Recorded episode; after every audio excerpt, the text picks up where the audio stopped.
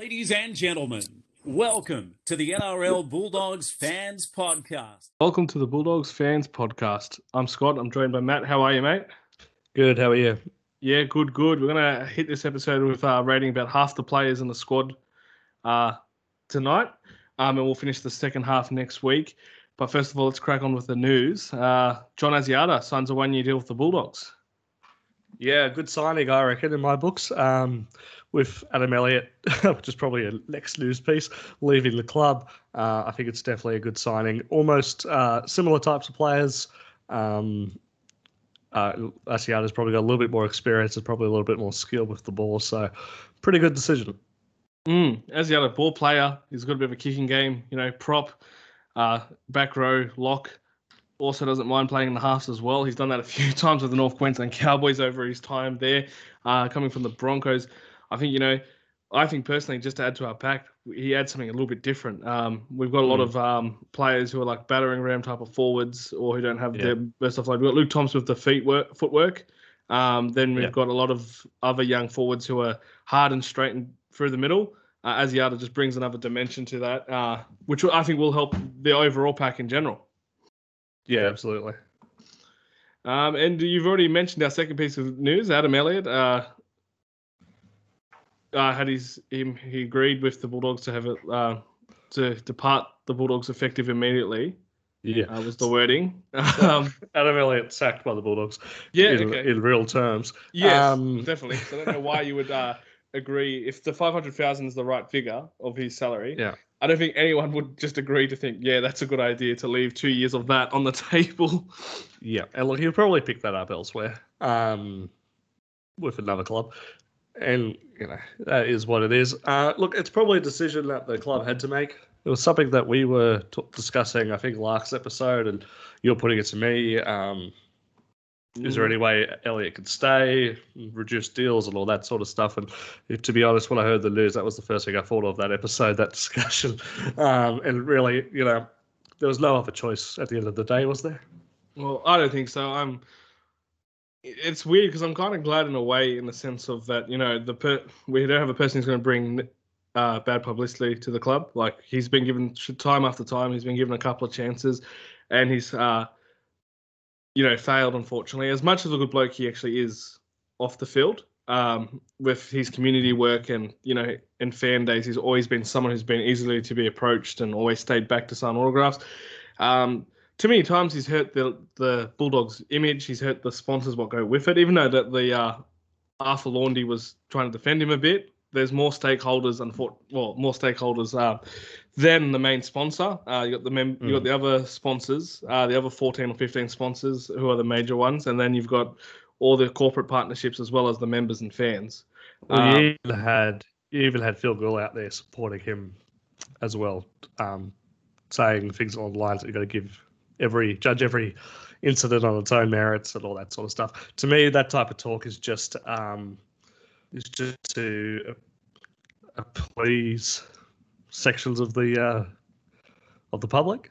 Mm-hmm because um, you're, not, you're like they're not going to come out and go, oh yeah, we should fire him, and then for the decision to go against them when they get to the board meeting, right? Yeah, yeah. So they're not going to come out and have those divisions publicly. So that's what that, all that's about. Speaking about bad publicity and um, and along those lines, Lachlan Lewis also let go by the club. Probably only about what six weeks left on the deal um, mm. for trying to steal an NRL speaker and sell it on, I think, eBay. Um, probably one of the most silliest dismissals we've seen in rugby league for quite some time.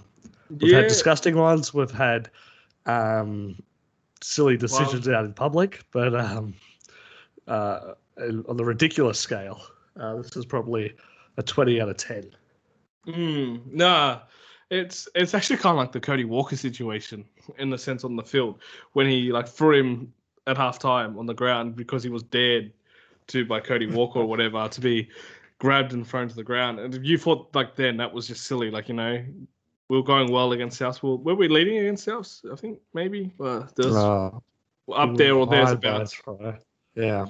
And then we lose by eight points, which South score all eight points while he's off the field, and we thought that was silly and you know just a brain snap, and then he goes a couple of weeks later and tries to sell a speaker. Um, disappointing thing for him is now he doesn't have an NRL club next next year at this, this current point, or any rugby Mm. league club. Uh, if that means he's going back to reserve grade, and he had what a four hundred fifty thousand dollar contract that they fought. Uh, now he's Mm. lost the last six weeks of that payment. So it's been terminated with six weeks to go. So It was a shock to me that he was on so much money, Mm. money that high under the salary cap as well. But um, moving on, there's also some more further bad news or potential bad news. Raymond Faitala Mariner has had bone graft surgery, and he's now a one in five chance, or 20%, if you prefer that way, um, 20% chance of retiring, unfortunately. An injury that um, was only meant to be a couple of weeks. He was supposed to come back mid-season, got pushed out to the end of the season. Um, obviously, complications and surgery have, have gone on, and now he's had the bone graft uh, procedure, and no one's really sure how he will uh, bounce back from that and if he will return to the field. Well, uh, fingers crossed then. Uh, knock on wood for Raymond Faitala Mariner. He, you know, last only last year won the coaches player of the um, the coaches player of the year award. He was a beast on the edge. Um, he's destructive and stuff like that. I mean, he's been a little bit forgotten because he's only played the two games, and that's when the injury first happened at Bankwest Stadium this year. And yeah, we thought he was coming back around 15 ish uh, return of play, and then it was just pushed back to round 20 or something, and then a good It's run just kept getting pushed out. It's really sad. I was looking at the potential lineup for next year and saw Raymond Faitala Mariner, and I was like, that's almost like a new signing for us. Mm. after after the uh, season that we just had. And as you said, he only played the two games, uh, but now it looks like he might not get back on the field uh, ever again. Uh, which, which you know, ho- hopefully not. Twenty percent is is less than eighty percent, so fingers crossed. Mm. but it is a possibility. Uh, goes to show that a NRL player's career can end at any moment, doesn't it? Mm, it does, it does. So I wish him all the best in the off season. Hopefully everything else goes well for him. Absolutely. And uh, Scotty, we are going to get into the player ratings, um, part one for season 2021 in just a moment. Um, but you brought up the idea of having a bit of a discussion about the finals week one. Yeah, well, I love finals footy. I, uh, you know, I love, you know, I love finals footy. I love um, thing. I wish we were there to be in finals footy. I'd almost kill to be in a position of where Newcastle was, just to be kicked out week one in finals, just to say, yeah, we made it. Like you know, because it's been a lean year. But tell you what, week one of finals footy, that's as exclude the first game and talk about closeness. Like Melbourne Storm were clinical, by the way. They were just too good and eliminated all the uh, factors. You know, the Tom Trbojevic talk and all that, and you know. But what about all all the other games? Eh, we had an upset with South and Penrith. Um, Mm. You had the Titans. You know, they passed the ball. They win the game against the Roosters, but you don't want to put that. But you know, one point loss when they were meant to lose by more. Well, expected to lose by more, I should say. And then you had the Newcastle Knights. You know, um, pushing the Eels all the way to the end. Like you know, um, Mm. they ran out of thing, but it went to the final couple of minutes, and you know, elimination finals. It just makes teams lift. Um, that's Yeah. twice the to- uh, the Titans lost by one point to the Roosters this year, though. But teams just that finals, like that's sometimes why bigger teams can lose in finals. It just gives teams an extra ten percent or twenty percent. Um, Well, it's, it's the age old adage, isn't it?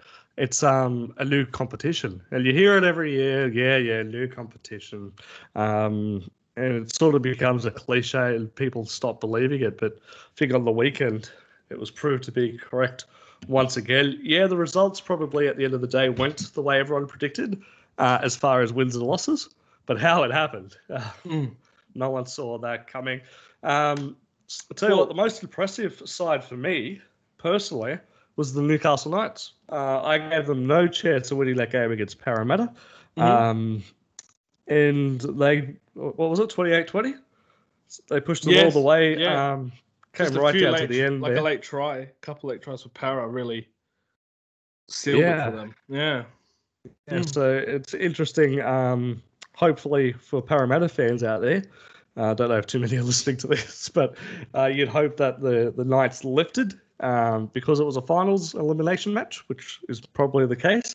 Um, because you, they only got over them by eight points, and they need to play Penrith now.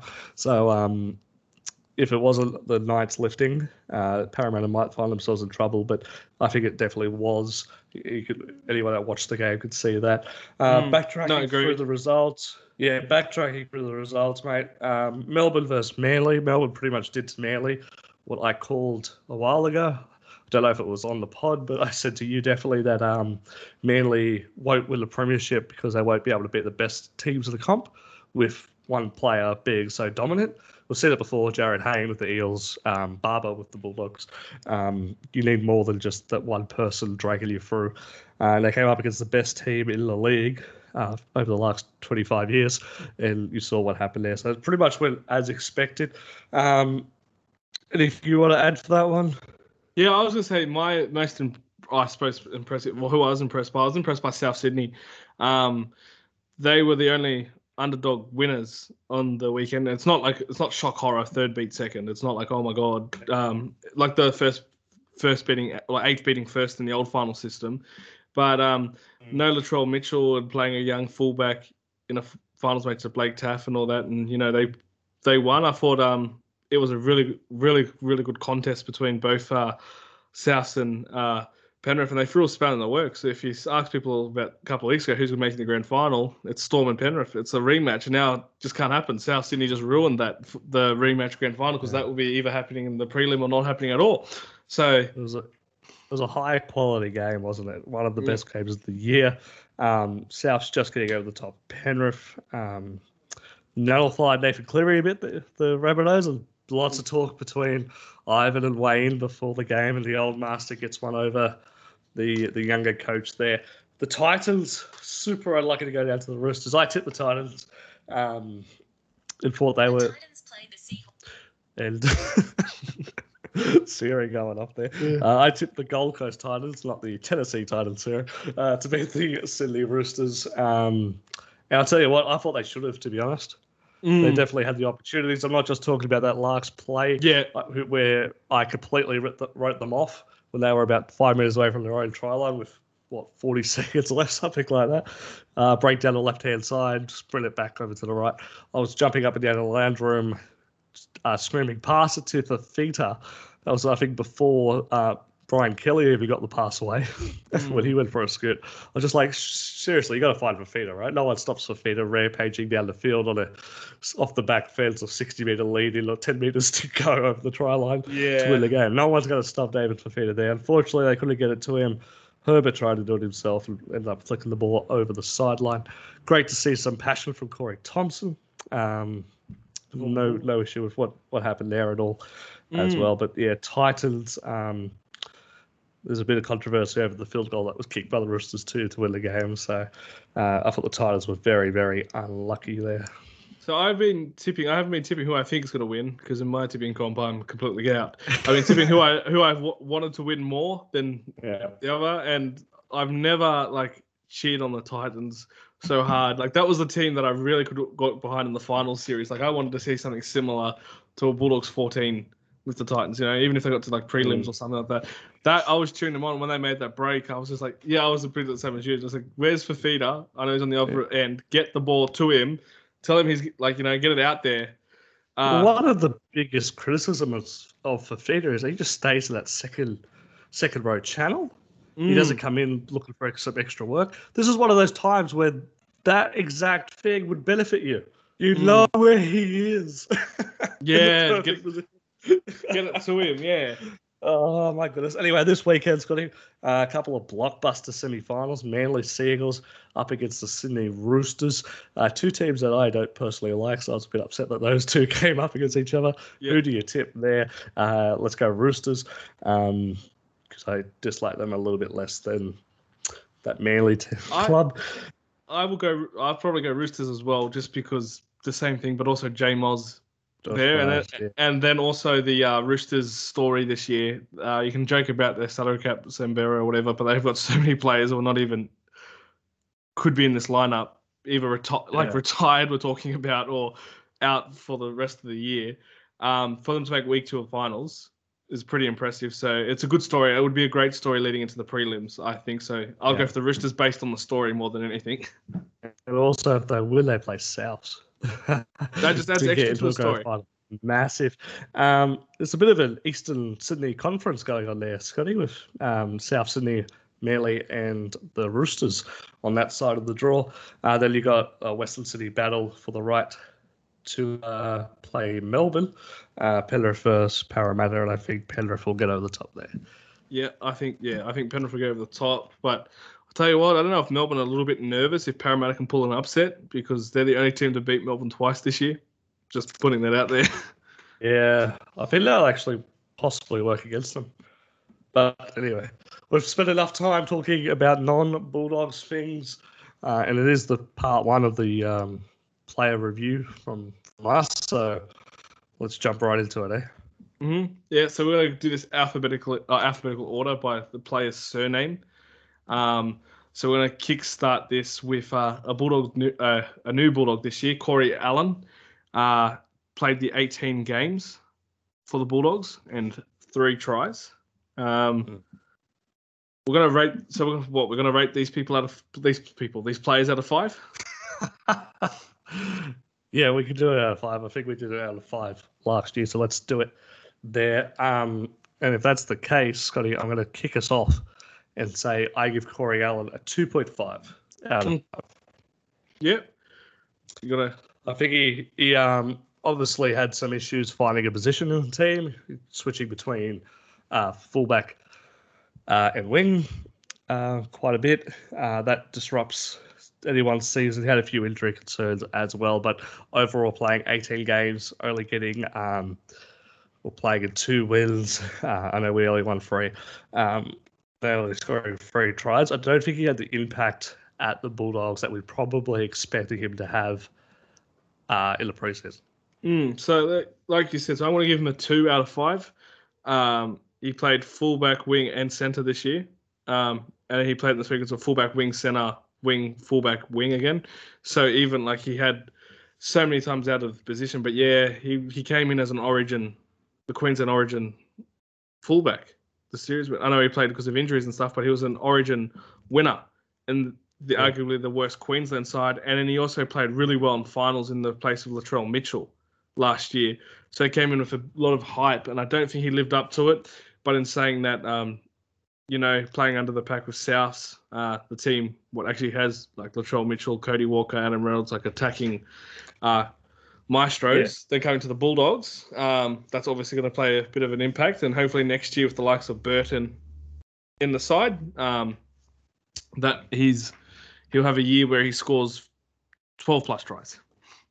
Yeah, well, it's not uh, almost. It's almost not about the tries. It's about the impact he's had as well. Yeah, that's true. And. I think you're exactly right there. It's a big difference coming from South Sydney, who've been a top four club for last couple of years, and uh, Queensland Origin side to the Bulldogs, who have been fighting out for the wooden spoon recently. So you're spot on, spot on there. But I like you said, I think that's the positive side going forward as well.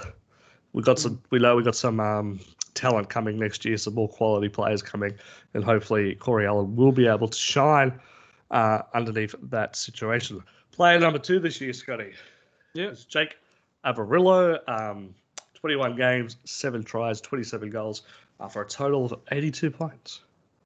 yeah. I'll kickstart uh, Averillo's rating this year. I want to give him a three point five out of five. Um, playing in the halves for the first time in his NRL career. Um, I thought, you know, he had some really good games. He does like Stadium Australia, by the way, Jake. I feel like he plays really good there. But no, um, he he started to get. Uh, I thought he started to make five out of his own, and then he started doing some some positive things before being shifted to halfback. Uh, in a change, I thought it took him a while to get into the halfback, and I felt like towards the end of the year he started to do that. I still don't think halfback's his best position. I don't even think he was our best best goal kicker.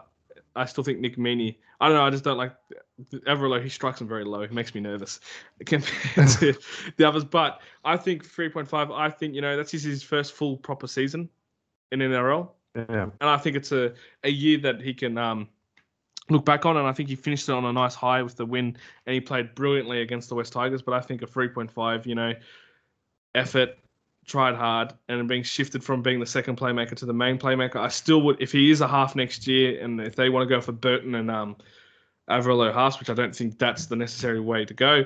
Uh, Averillo has to be five eight. He needs to be second fiddle because his best uh, assets is running uh, game.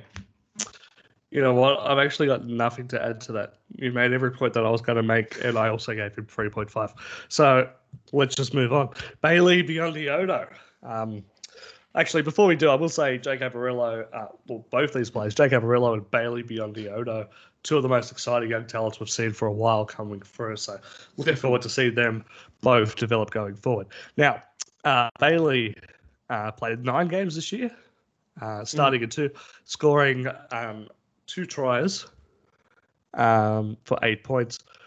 Now, interesting one. Um, starting off the year as the halfback of Jersey Flegg and finishing it as the interchange hooker off the bench in first grade. Um, so completely skipping the well, the non-existent uh, reserve grade in the back half of the year. Um, mm-hmm. Mm-hmm. Interesting one. Look, I'm going to go probably three out of five. Uh. I reckon he's really, really impressive in the opportunities that he was given uh, for the most part. Uh, the way he made impact off the bench uh, in that hooker role, uh, position that wasn't even playing in under 20s, um, and really made impact uh, straight away in the, in the NRL was incredible. Um, there were some games where he was the only energy coming on. Um, I think if developed correctly, he might be our Jarome Luai, the chief energy officer, perhaps moving forward. Uh, I do like not so actually. much the. I don't. Uh, he doesn't celebrate the same way, I don't think, but um, just on the ball. Yeah. Um, he also got some opportunity in the halves towards the end of the year. I don't think we used him right when we did put him in the halves. Um, we had him at five eight with Averillo at halfback, and the way we'll we've talked previously the way that we had the five eight play this year wasn't given too much opportunity, uh, but he has shown enough this year uh, of his kicking game to to really impress me. He's I've been making a lot of comparisons with Bailey Biondi and um, something that you don't want to do at the start of a young player's career. But when he, some of those kicks from 30 40 out that fit, stopped in the goal and were able to put pressure on, um, either force them, force a drop out or uh, force them close to the try line. Those particular kicks, um, in particular, is a bit first esque. Mm. First. Um, so yeah, I reckon three out of five is probably fair.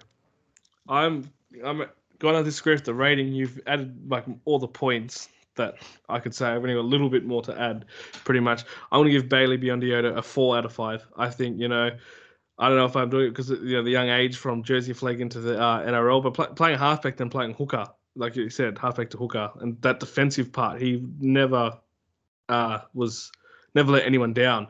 But also, um, the reason I'm going with a four, and like you said, the Jonathan Thurston thing, not just those kicks and stuff. Some of the uh, the attitude he had when he scored that try against the Gold Coast Titans when we were, yeah, it was Gold Coast? Yeah, we it was we, on the Gold Coast. Spoke, yeah, we spoke that that barge over try. Um, yes, from W half, a small body uh, at the end of the game that was already over. Uh, yeah, that was we spoke about that that week too. That was very first to like uh, competitiveness. Yeah, so I just wanted to add that. So I'm giving him a four. Yeah, I'd probably give him a three because he didn't play as many games. Yeah, yeah. fair enough. That's what I like about the ratings. It's both could be right. Alrighty. Yep. Dean Britt. Yeah, Dean Britt next. He played one game off the interchange bench, um, which was against the South Sydney Rabbitohs, which against his uh, old club. Um, he actually forced his way from the the Mountie side playing really playing really good, constantly making over 150 meters at prop. Um, oh, you Not just much to say here. Um, really, unfortunately, he was left out the bubble as well at one point. Departing um, at season's end. I'm going to give him a 0.5 out of five. Mm, I'll give him a one out of five, but you know, you just wish he was successful with the Brit surname. That's it. Let's move on. Up next, we've got uh, new recruit as well, Nick Cotric.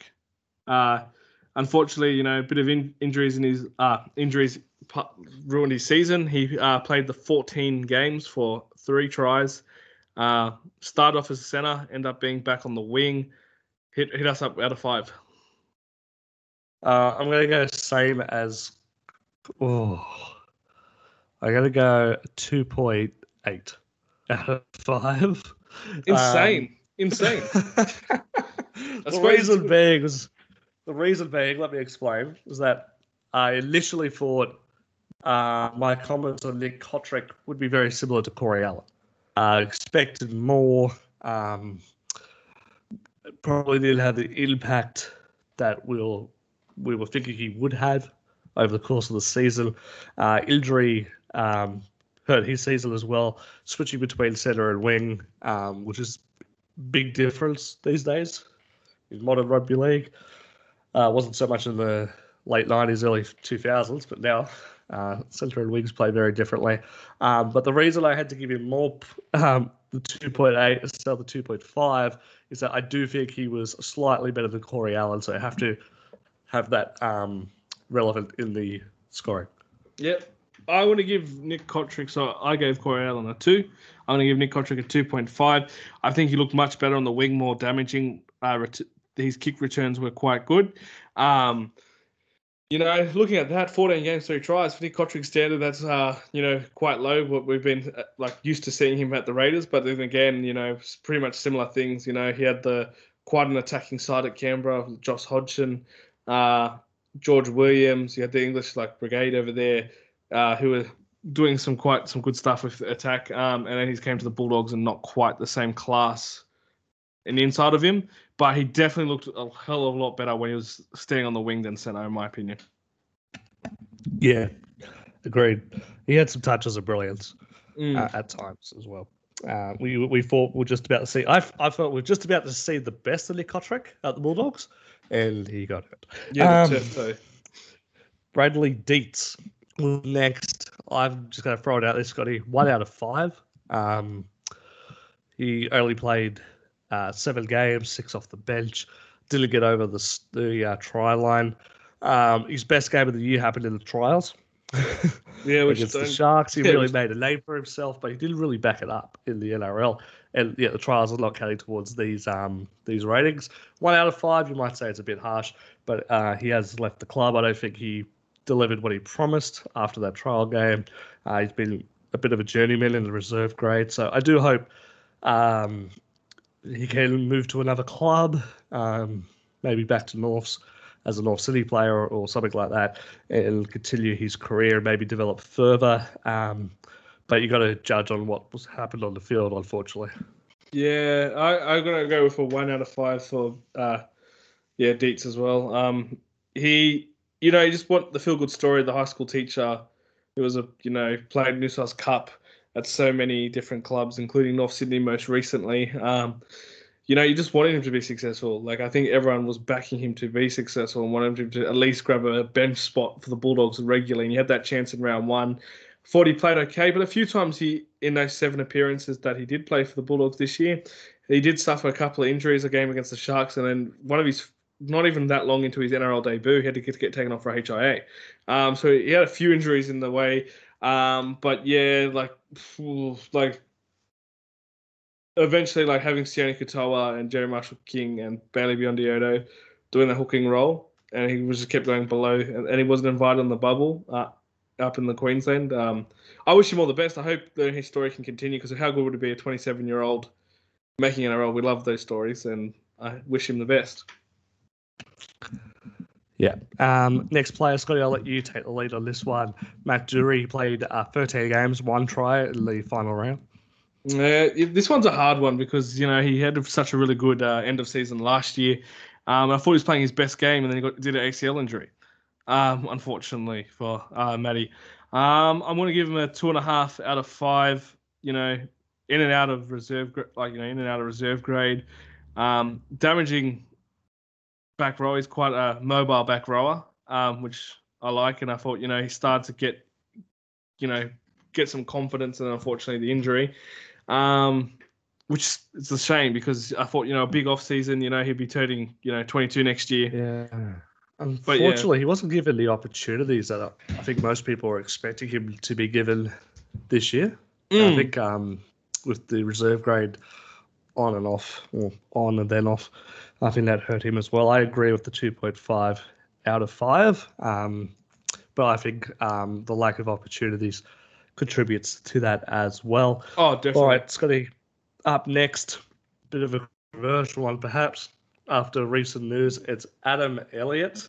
Um, I'm going to start off as well and say 2.5 out of 5. Very disappointing for his standards, especially after the year he had last year. Um, I thought a lot of the good things he was doing last year just went out the window this year. Um, he really stand up and he didn't take a leadership role. Um, and ultimately, probably the reason he didn't take a leadership role is because he's not a leader. Um, again, season finishes with off-field trouble. Uh, we should be talking about what happens on the field with these player ratings, but I don't think um, any more than 2.5 is sufficient here. Okay. I am. yeah. Well, Adam Elliott's season started with on-field drama, finished with off-field drama, and finished being sacked this year. Um, whew, last year, like you said, what almost won our podcast player of the year last year, playing half the bloody season. That's how good he was. Um, playing at lock and having this ball playing and kicking game. I'm to give him 1.5. I felt like some of his runs were so predictable this year. Um, he, his favorite thing is to go back and in, like he goes against the grain all the time. It gave him success I feel, earlier this year. Then it felt like it was his go-to thing.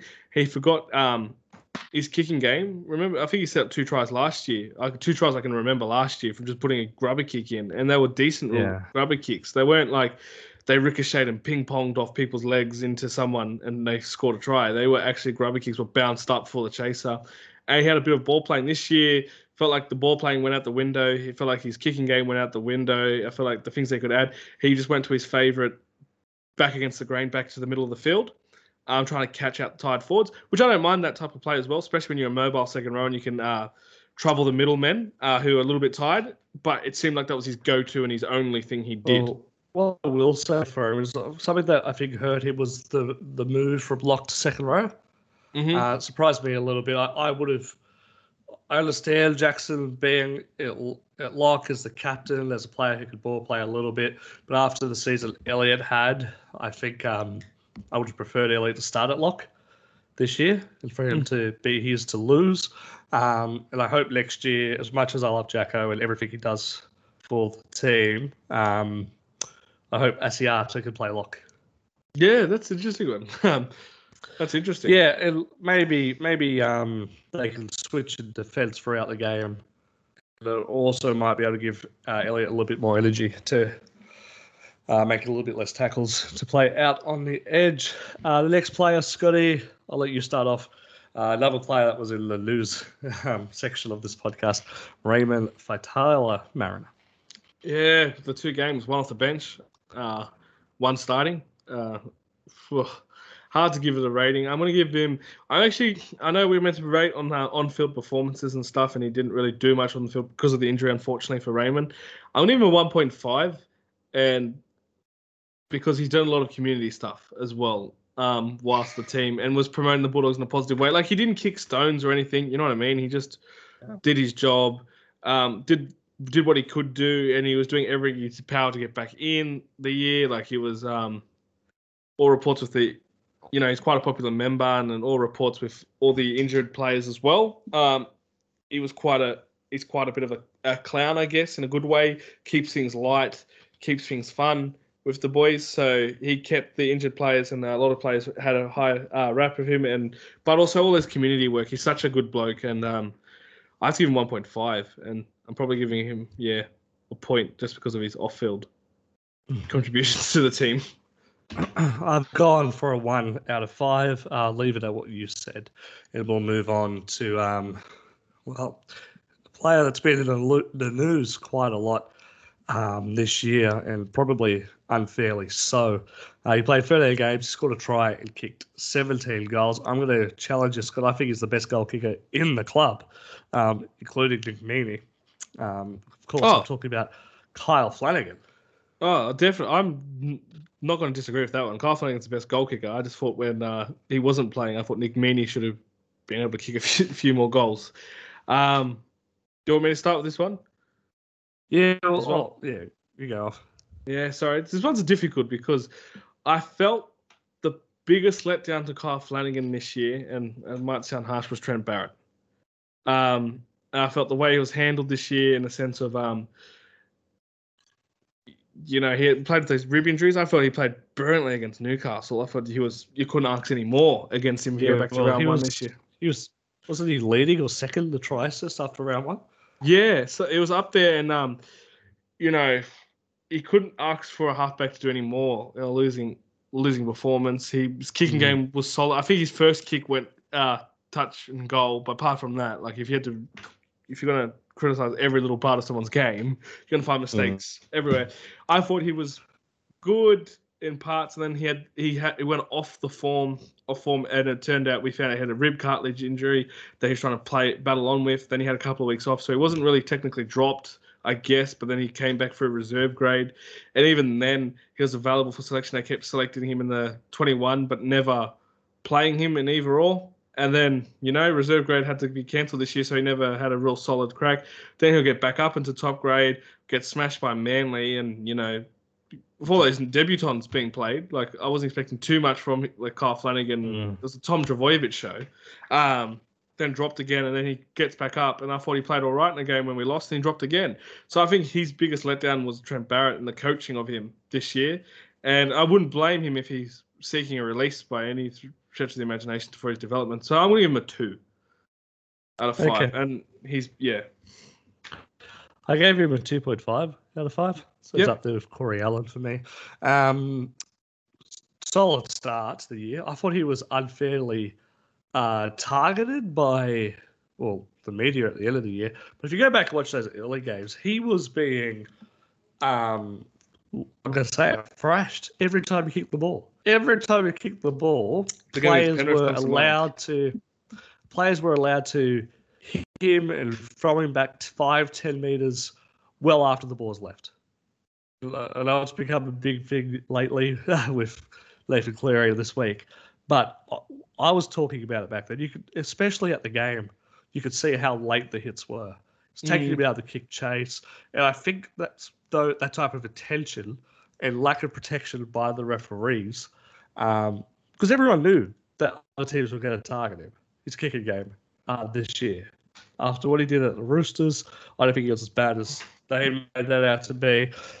Um, with the all the talk and like the lack of experience in the Bulldogs team, everyone we all knew that he was going to be targeted by opposition defenses, and he wasn't protected by the referees. And I'm not saying protect kickers more than any other player, but I'm saying with refereeing rules.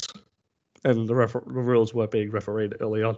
And I believe that's why he actually got injured Mm. and his form started to drop, his confidence started to drop, and it was just a really hard season. Um, I will say that on social media, I think during the week, uh, he put a put a post out saying, uh, "For anyone that believed in me this year, 2022 is for you." So, um, good luck to him. Mm.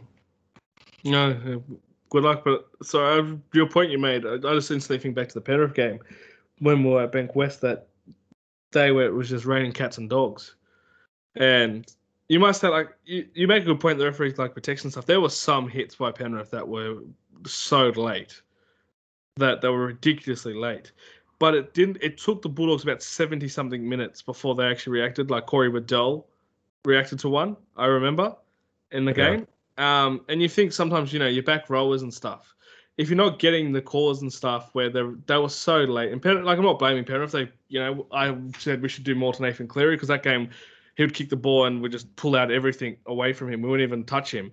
Um, he was copying it, and you know you need your back, especially your back rowers and stuff who are standing next to the kicker quite often. Like if they're not getting the calls, start bringing attention to the late hits. And sometimes, you know, sometimes you might give away accidental give away a penalty because you start a fight, a little fight melee thing, but then starts an argument and it gets in the referee's mind. He keeps getting hitting him late. Well, they they won't. You'd probably you're probably always going to win the penalty as long as you don't throw a punch or do something completely silly. If you just make a push and shove, um, then it has to be reviewed by the bunker and Mm. they'll see it. So I get your point there, but the referee should be looking out for it as well, especially what Oh. we're seeing in the um at the start of the year. It wasn't just Penrith. There was every team that we played in those first eight weeks. Um, but like we're talking about, there was a big blow up about protecting Nathan Cleary this week like what they were complaining about, what Penrith were complaining about, was nothing even remotely comparable to Kyle Flanagan. What Mm. was happening to him earlier in the year? Uh, we will move on now because um, I think we've spoken a lot about Flano, Flano, Flano on this podcast. We're right behind him. Um, next player, Scotty, uh, Jack Hetherington. I will kick this one off. I gave a three out of five. Uh, I thought when he was on the field, he was was pretty good uh, in patches. Obviously, a three out of five is just over a pass mark, uh, which I think is fair. Uh, he ended up playing 17 games, scoring the one try. His best game was um, in that final game against the West Tigers. A lot of players were, but playing in the second row. So hopefully going forward, I hope to see a lot more of him in the second row. I think even his body shape sort of suits that position more, dead front row, um, and hopefully he can keep him out of the judiciary. Mm, yeah, so that yeah, I would give him a two point five out of five. I think you know there's a pass mark that you know some of the suspensions probably pulled him back a little bit. Um, always gave it a, always gave it a go, but yeah, I do agree that second row, like Phil Gill tipped it, like you know putting him at second, row- saw him as a back row. I think he is. Also, don't forget he was in the top for those who players have been tracked. I'm pretty sure he's coming eighth as the top fastest NRL player. I mean, again, players need to be tracked and wearing the GPS trackers, and not everyone opts to wear them. But you know, he runs over like 35 kilometers an hour. Uh, he's very quick for his size, and that try he scored, which is his first ever NRL try, he was uh, running to the dead ball line like David Peachey. But just put the ball down, Jack. It's your first one. Just put it down. It doesn't matter if the goal kick. But no, I think you know he's a good keeper. But you know, maybe the number 11 is Jack Hetherington's uh, for 2022.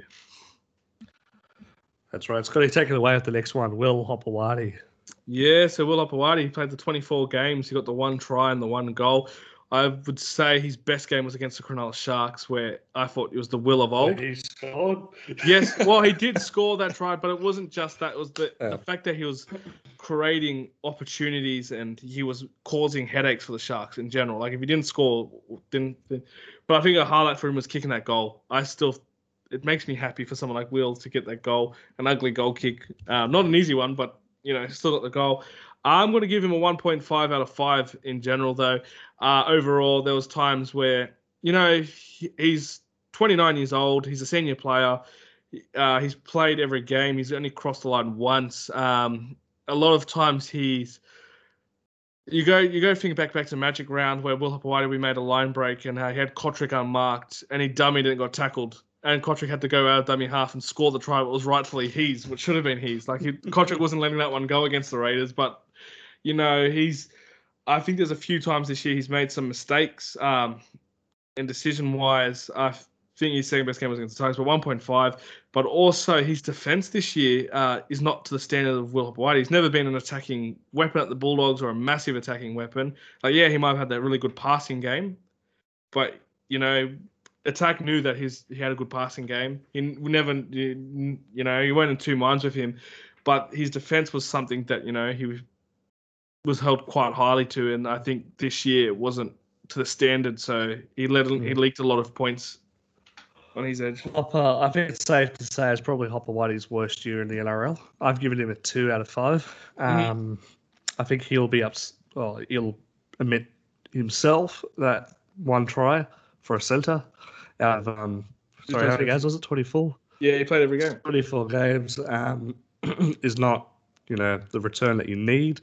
I think it, Hopoate is a hard one to talk about because he was always able to um, get the statistics. If you know Yes. what I mean, he was always able to push up Know those run meters.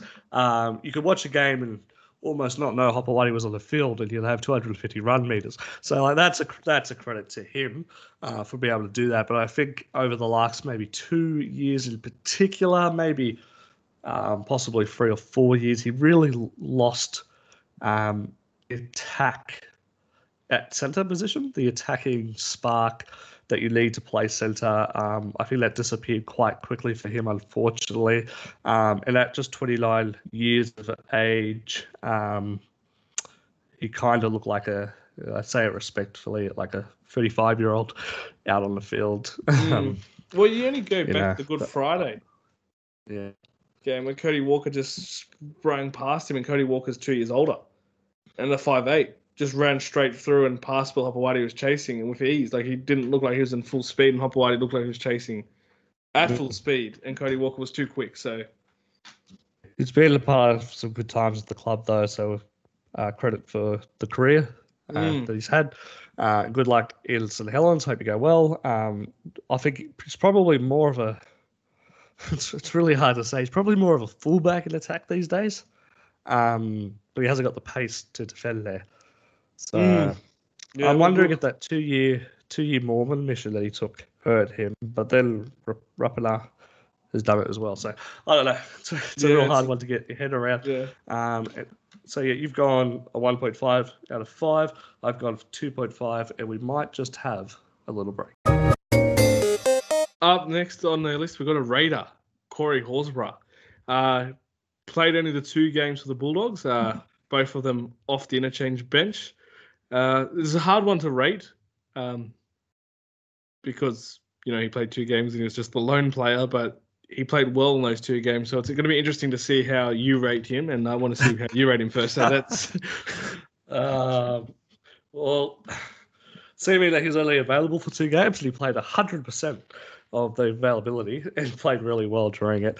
I've actually gone um, a three out of five. Sweet. I think Sweet. he was one of our better forwards in both games off the bench. Um, he made a real impact in his short time with us. Uh, thank him for coming over and playing for us. Um, and yeah, I don't think he let himself down at all, and he, he looked like he really cared about the performance. So um, yeah, three out of five. Yeah, because I'm I'm gonna go three point five just so we can have a little bit of a disagreement. Um, but yeah, like it's I, we were talking about before how hard it is to you know come to a club you know two weeks.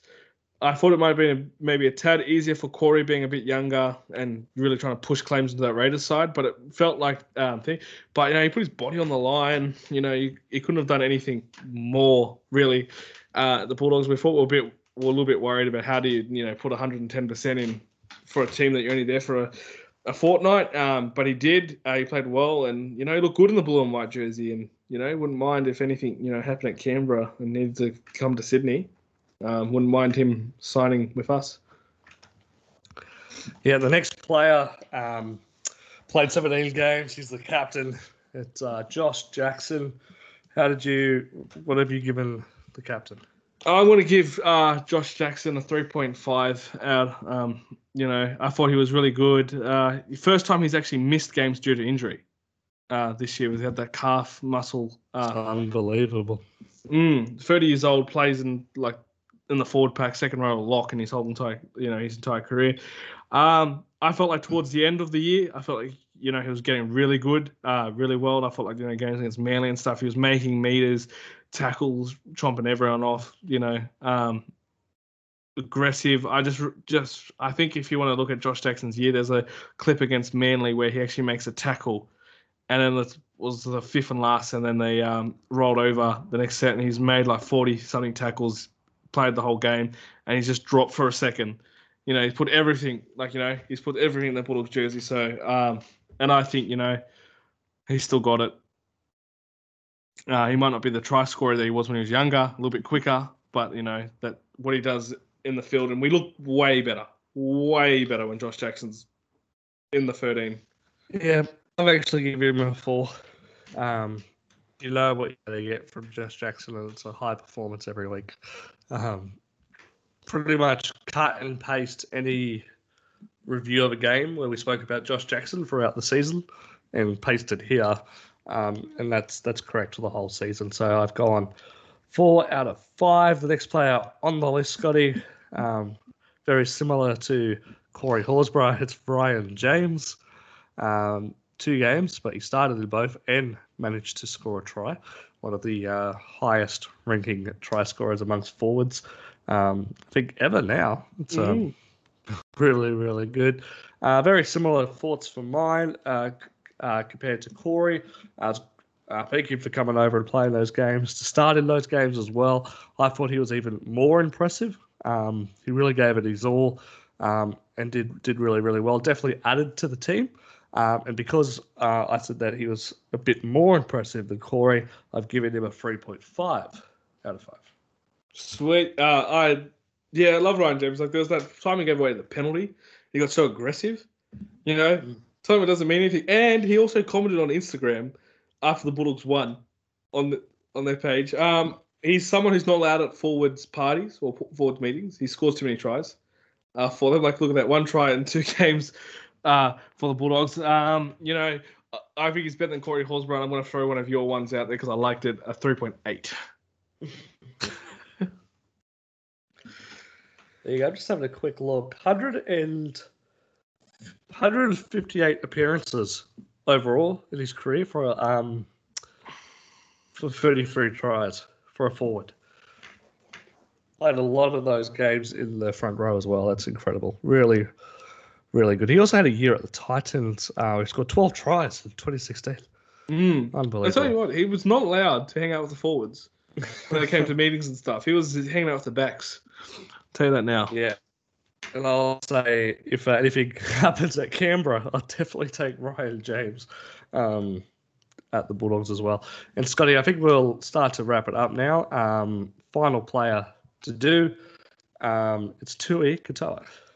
Yeah, he uh the 22 year old played 11 games for the Bulldogs. Finally got his first win against the Sharks. Um, I felt like he started to become an NRL player. Like he felt like he was belonging, and then a few injuries along the way. He signed another one year deal, so you never know. He he's there to put pressure on some of the outside backs, even though we're getting a star lineup next year with the outside backs. Um, we've got some good depth there. I'm going to give him a. Know, I'm going to give him a 2.5. I thought he never let anyone down. You know, safe under the high ball. Um, plays in a better side, you know, better like half side and more attacking side. He probably crosses a few more times. Unfortunately, was another player who didn't go to the bubble because I think more injury related than anything. But he's he's got another year, so I felt like yeah, I just felt like he started looking like a top grader, and then bang injured. So He's the type of player that I like to refer to as a Scott player. um, yeah, a player that you definitely definitely want to. Um, yeah, I agree with most of what you said there. Um, I, I went two out of five. Um, I think that he's got a little bit of a way to go to be to becoming a out and out NRL player. Um, And hopefully, he's been given the opportunity now to be able to see how uh, a Josh Addo-Carr does it. A um, Brent Naden's still early on his career, but he's got incredible talent. Uh, those type of players, Nick Cotric, um, hopefully will touch wood. We'll play more games next year as well. So watch those boys and how they do it. Um, he's got that opportunity now uh, to really improve and, like you said, put pressure on the players up the top. But I feel like two out of five is probably fair. I must say before we uh, wrap up, he's so much different to his brother Sione at the Sharks, isn't he? You got uh, one who says he wants to make tries look sexy, Sione Katoa, for the fans, and that. yeah, and then you got Tui Katoa who, when he won his first NRL game and stuff like that, um, you watch like an interview of the Bulldogs website, and you know he's just full, yeah, like just excited and just very quiet and humble, and you know just like it's interesting. It's funny. The two our two brothers play the same position, um, different style of players, completely different styles, despite them playing the wing. And you're right. I do like a, a winger who, you know, a, a- almost like a workhorse type of winger type of thing. I do like those ones who you know come in and I thought you know yeah, but yeah, so that will wrap us up. So we got next uh, week we got the other half of the players.